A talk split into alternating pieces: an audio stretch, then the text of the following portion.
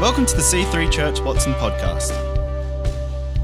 Our vision is to connect you to Jesus, develop you as a follower of Christ, and empower you to build the church. We hope you are blessed by this week's message. God, speak into our hearts today. Lord, we open ourselves up. Lord, hit me with your word today. Change me, Lord God. Rearrange my thinking, Lord God. In Jesus' name, amen. Have a seat, everybody. Thank you, band members. Well done. Class dismissed. I'm reading here from the book of Luke, chapter 6. Jesus has just come down off a mountain. He's chosen 12 disciples out of a big bunch. After a night of prayer, God said to him, I want you to have him, and so on. And he chosen these 12. And then he says to them, on verse 20, and turning his gaze towards his disciples, he began to say, Blessed are you who are poor, for yours is the kingdom of God.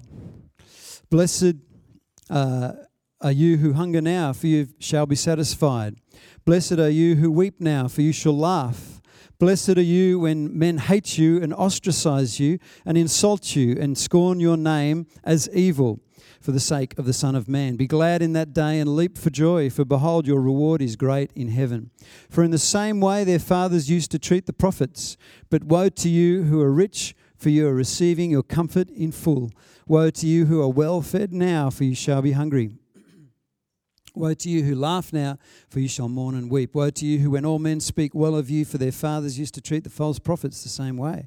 But I say to you who hear, love your enemies, do good to those who hate you, bless those who curse you, pray for those who mistreat you. Darling, in that awesome radical microphone change that we just did there, I left all my notes in my bag. So that's going to be great. That's fine. We've got to do spontaneous things. That's fine. I love the fact that you still are surprising me after 31 years of marriage. It's awesome. All right.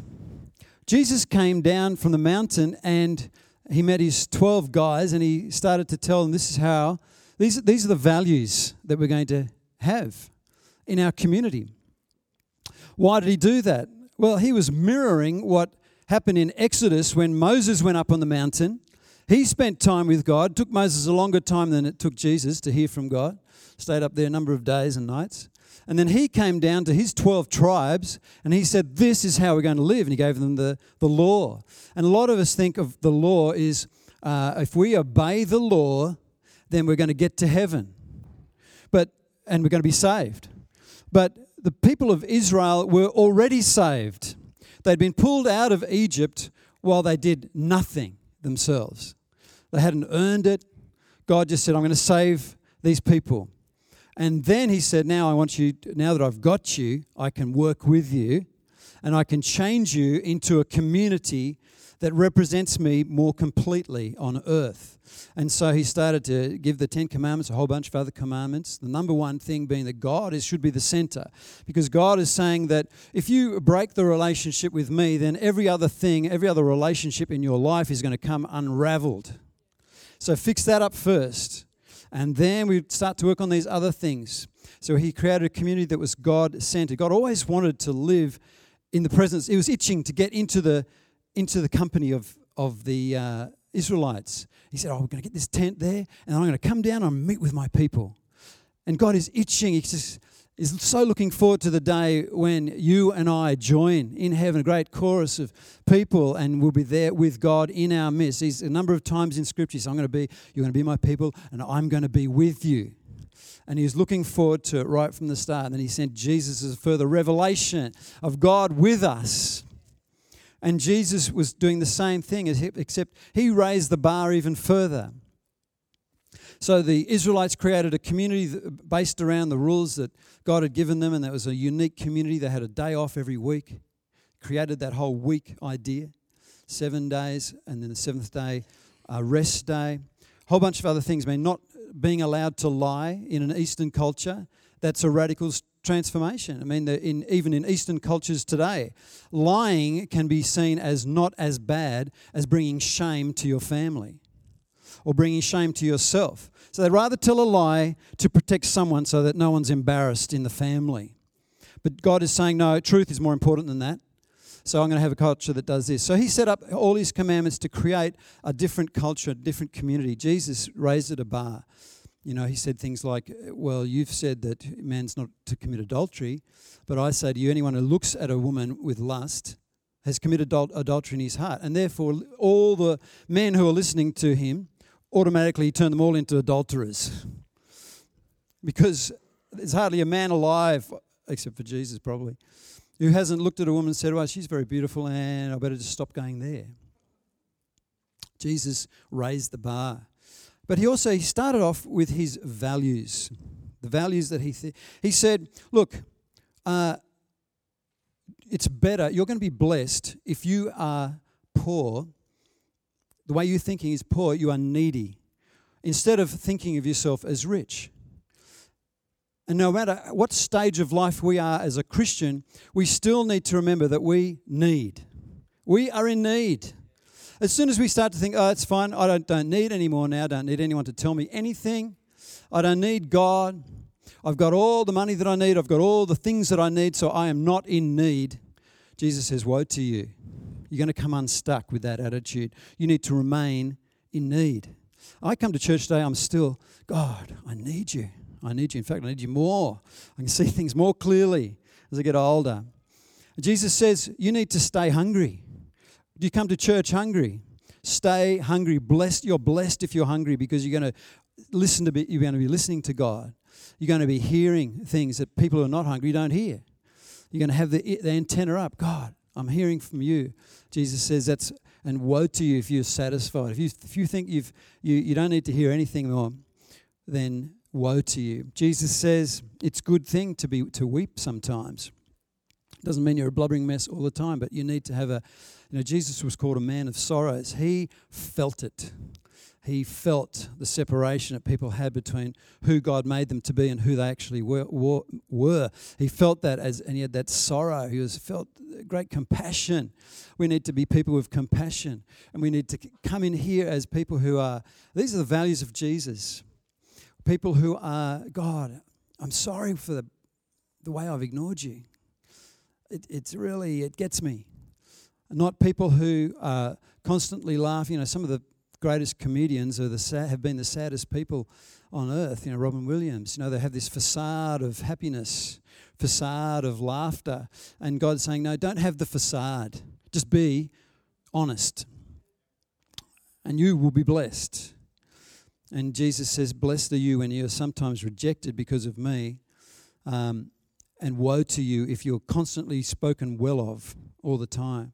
If you are seeking for everybody to speak well of you all the time, then you're probably quite a bendable person who adapts to the situation, doesn't actually stand for anything. You know, you conform to the situation. And Jesus is saying, no, you've got to be the sort of person who's prepared to say, no, I'm going to stand up for this. I don't care what they think. I'm sick of just doing what pleases other people. Jesus is saying, that's a great attitude.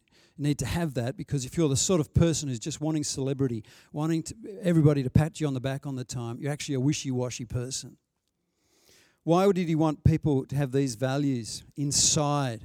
It's because he had a dream of us all being one. And that's these sorts of people with these sorts of values are the people who can become one. I'm more open to other people if I'm not pretending that everything's okay. I'm more open and more able to connect with you if I can feel the pain. And vice versa. And you can create a community like that. Look at Jesus' dream. This is just before he goes to the cross in John 17, verses 20 and 21. I do not ask on behalf of these alone, but for those also who believe in me through their word, that's us, that they may all be one, even as you, Father, are in me and I in you, that they also may be in us, so that the world may believe that you sent me. You can see it's a mind-blowing image that the same relationship that Jesus had with the Father, in fact, the Trinity, the Holy Spirit, Jesus and the Father had, he said, I want my people to have the same relationship. I want them to be the same sort of oneness. And when you read and study the sort of relationship that Father, Son and Holy Spirit had, have together. There's constant, in the Bible, there's constant encouragement of each other. This is my beloved son. There's loving of each other. Listen to him. You know, Jesus will actually only do what the Father tells me. And I'm going to send the Holy Spirit and he's going to teach you. And you've got to listen to him. They're constantly deferring to each other. You know, and as Christians, that's what we should be doing. Oh, wow, I really enjoyed your ministry. You know, you were great. And what you did in the cafe is awesome.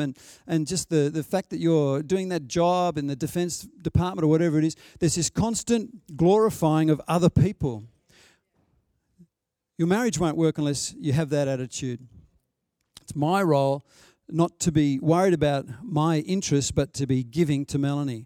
It's her role to do the opposite. And what do you know? We both fulfill each other in encouraging and filling each other with courage. Jesus has that dream. You know, in that between the late 1880s and the early 1990s, all up about 2,000 immigrants from a certain village in Italy called Rosetto moved to western Pennsylvania, about 100 kilometres west of New York City, and they took up residence altogether. It's like they replanted the whole village. Boom. They spoke Italian. They're working in a quarry. They're kind of they've got a villages 5-10 minutes drive away, but they're their own little village. And one doctor from that area was at a conference hearing another doctor speak, and after the doctor spoke about the terrible problems with heart disease and other things in America at the time, at the late 50s.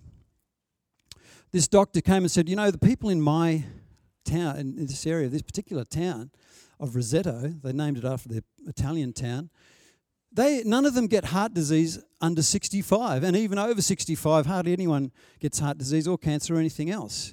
They all just seem to die of old age. And this sparked interest by researchers from the University of Oklahoma. They went in there in 1961. They spent weeks and months in there interviewing every single member of the community, looking at death certificates to see the causes of people's deaths in this city. And they went over and over the whole thing, and they confirmed that this city was the healthiest city in America. And then they switched over to, why is that? The first thing they thought of was diet, because we've got this diet mentality in the West. We still have it. Oh, if you've got a problem, you've got to change your diet. You know, it's the food you're eating. And they had a look at that. They said maybe they're on the Mediterranean diet, you know. And they found that in Italy, these same people were cooking with olive oil. In America, they were cooking with lard. In Italy, they were eating pizza that was thin and crispy. In America, they got bread dough for their bases. There were a whole lot of, just about all the adults drink wine and alcohol. Lots of people smoking. In fact, a lot of them were overweight. Some were obese. And yet you check them out, they're fine. There's no blood pressure issues. There's no heart issues. They said, okay, it's not diet. And they're obviously not exercising either. That's something else we want to whip ourselves with. Don't stop exercising. I'm not preaching that. Don't start eating lard. Anyway, they looked, okay, it's not diet, it's not exercise, or maybe it's genetic. They looked at all the genetic, information, and nothing clear. They found some other people who'd moved from the very same village in Italy who were related and so on, moved to other parts of the United States. Their health statistics were just as bad as the rest of America. They were no different. And so they thought maybe it's this part of western Pennsylvania, maybe something in the water. It's the air, maybe it's the plant life. They went and had a look, but the towns that were right in the same vicinity, breathing the same air, using the same water supply, worse health statistics. And so they were totally confused. They stepped back and they thought, what is this? What's going on here? And they looked at this village, this town of 2,000 people. And then they realised, they said, well, this is a very different village. Because as we walk down the town, we can't go more than a few metres without someone talking to us. Every household has, nearly every household has 3 generations living under the one roof. There's an awful lot of people just sitting on the porch talking to each other. There's a lot of people cooking for each other in the backyard. And then they dug a bit deeper and they find that the priests, that all of them go to Mass on the different times on the weekend, all of them. And what the researchers don't want to point out is it was a Christian community. It was centred in Christ. The priest, when he found out that someone was doing it tough, he'd have a quiet word with a richer person. They'd fix things up. They wanted to cover one another's dignity when it was wounded.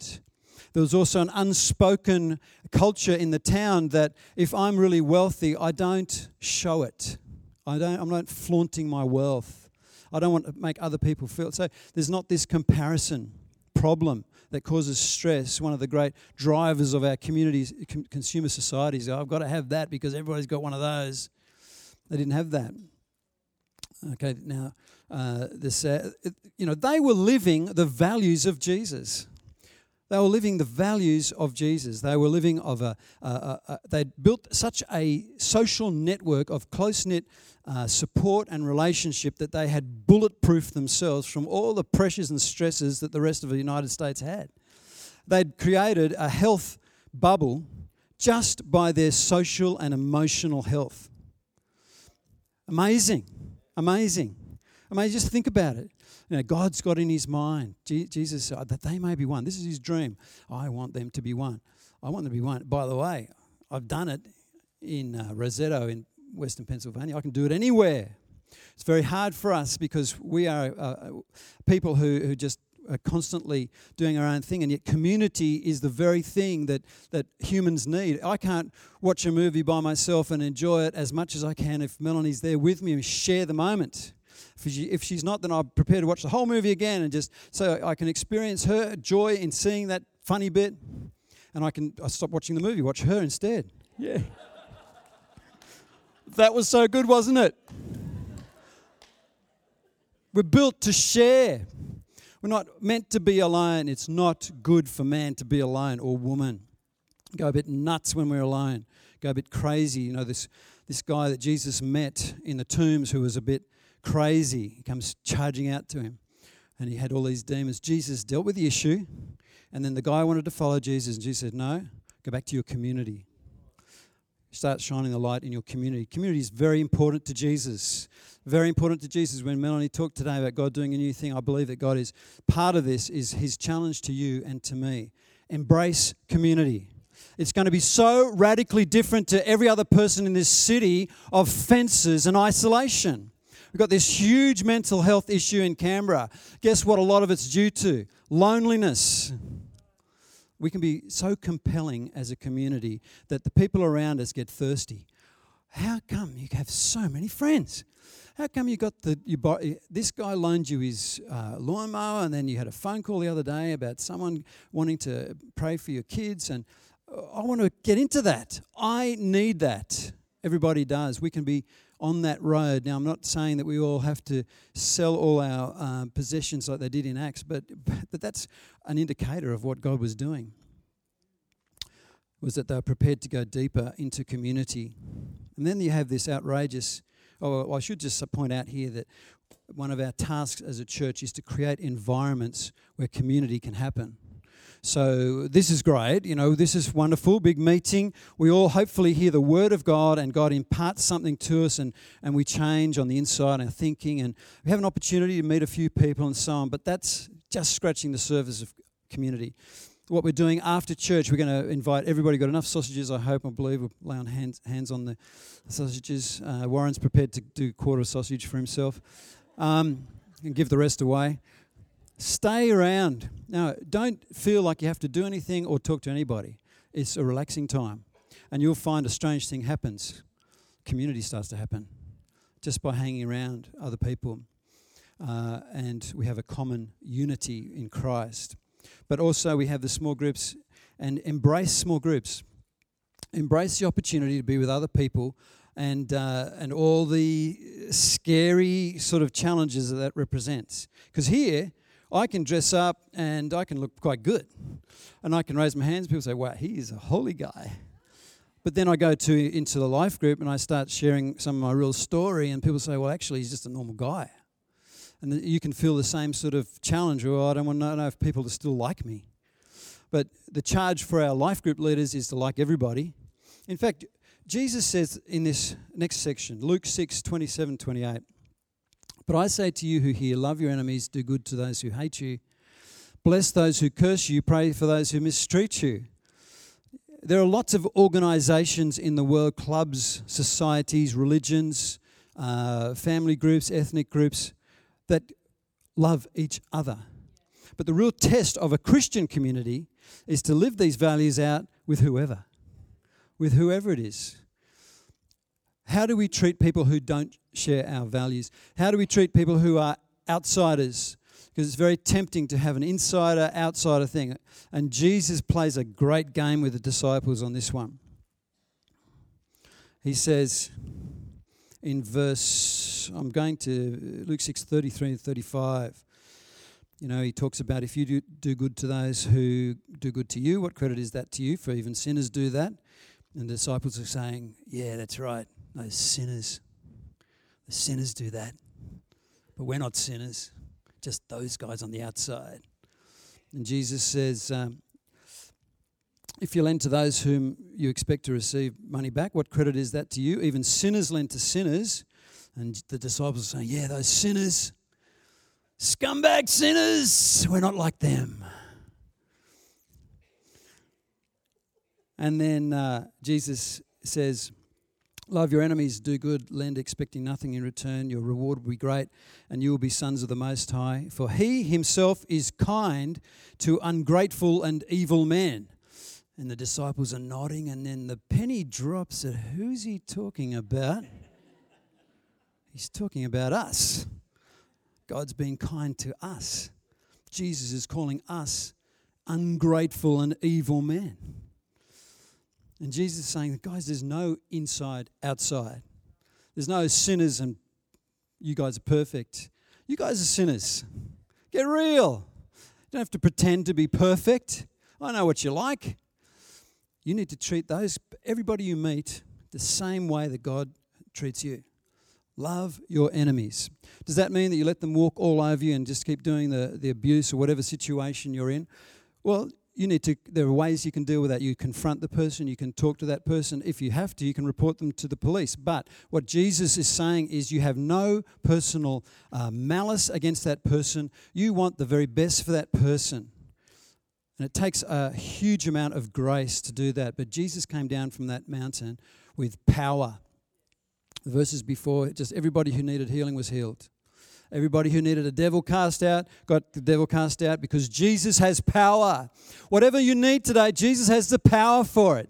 If you can't love other people today, God in you can love other people today. Your person next to you at work who is so hard to work with, God, give me strength to love that person. God, let me include them in my community. I want to just read, it says here, Jesus says, oh, look, it says there in one of the verses in that Luke 6 thing, maybe you guys can find it for me up the back. It says, then they will know that you are my disciples. They will know it. And it's as if the whole credibility and the criteria for the way people judge the church is how we treat each other and how we treat them. They're not going to be wanting to join a group of people who ignore them, who avoid them, who don't talk to them, and when they do, it's some sort of argumentative thing. They want people who love them. And that will let them know that we are Jesus' disciples. So today, from our own position of needing God, from being a place where we're hungry for more of God, from being at a place where we're sorry for our sin, we're sorry when we make mistakes, we're sorry when we ignore God, and from a position that says, I'm tired of just letting other people control what I do and don't do, then we move from there and we're full of those values from Christ, and we move into a place of relating to other people in oneness. So today, I just want to say, embrace a small group. Embrace every chance we have to connect. Don't walk too far into that foyer before you say hi to someone. You don't have to be a leader or anybody to do it. You can just go up to them and say, g'day, how you going? What do you think of church today? You know, what are you up to this afternoon after the sausages? Oh, I'm going to see a doctor. Okay. Yeah. Actually, we call the sausages mystery bags in our house. Okay. And the third thing is hang in there. Hang in there. There's going to be times when someone offends you. I promise you, we will offend you. Here's a special announcement, hot off the press from the pulpit. We're going to offend you. At some point, we're going to offend you. Promise, because we're human. And when you go to a small group and you put your kids in kids' church, there's going to be some time something happens and it's not going to make you feel good. And the temptation in our society is, oh, delete, bam, I'm out of here. We've got that delete mentality. I'm going to withdraw. I'm going to go for another church. And the possibility is that the same thing will happen there. Withdraw, go to another church, spend our life in withdrawal motion. At some time, God's challenge to us is to hang in there, hang in the fire. I'm going to come in there into the fire with you, and we're going to do something. We might have to talk to somebody. We might have to deal with some issue. We might have to go somewhere. You might have to change. But all I need is for you to be hungry enough to want that. Let's pray. Thanks for listening. To find out more about our church, find us online at c3churchwatson.com.au. We hope to see you in church again this weekend.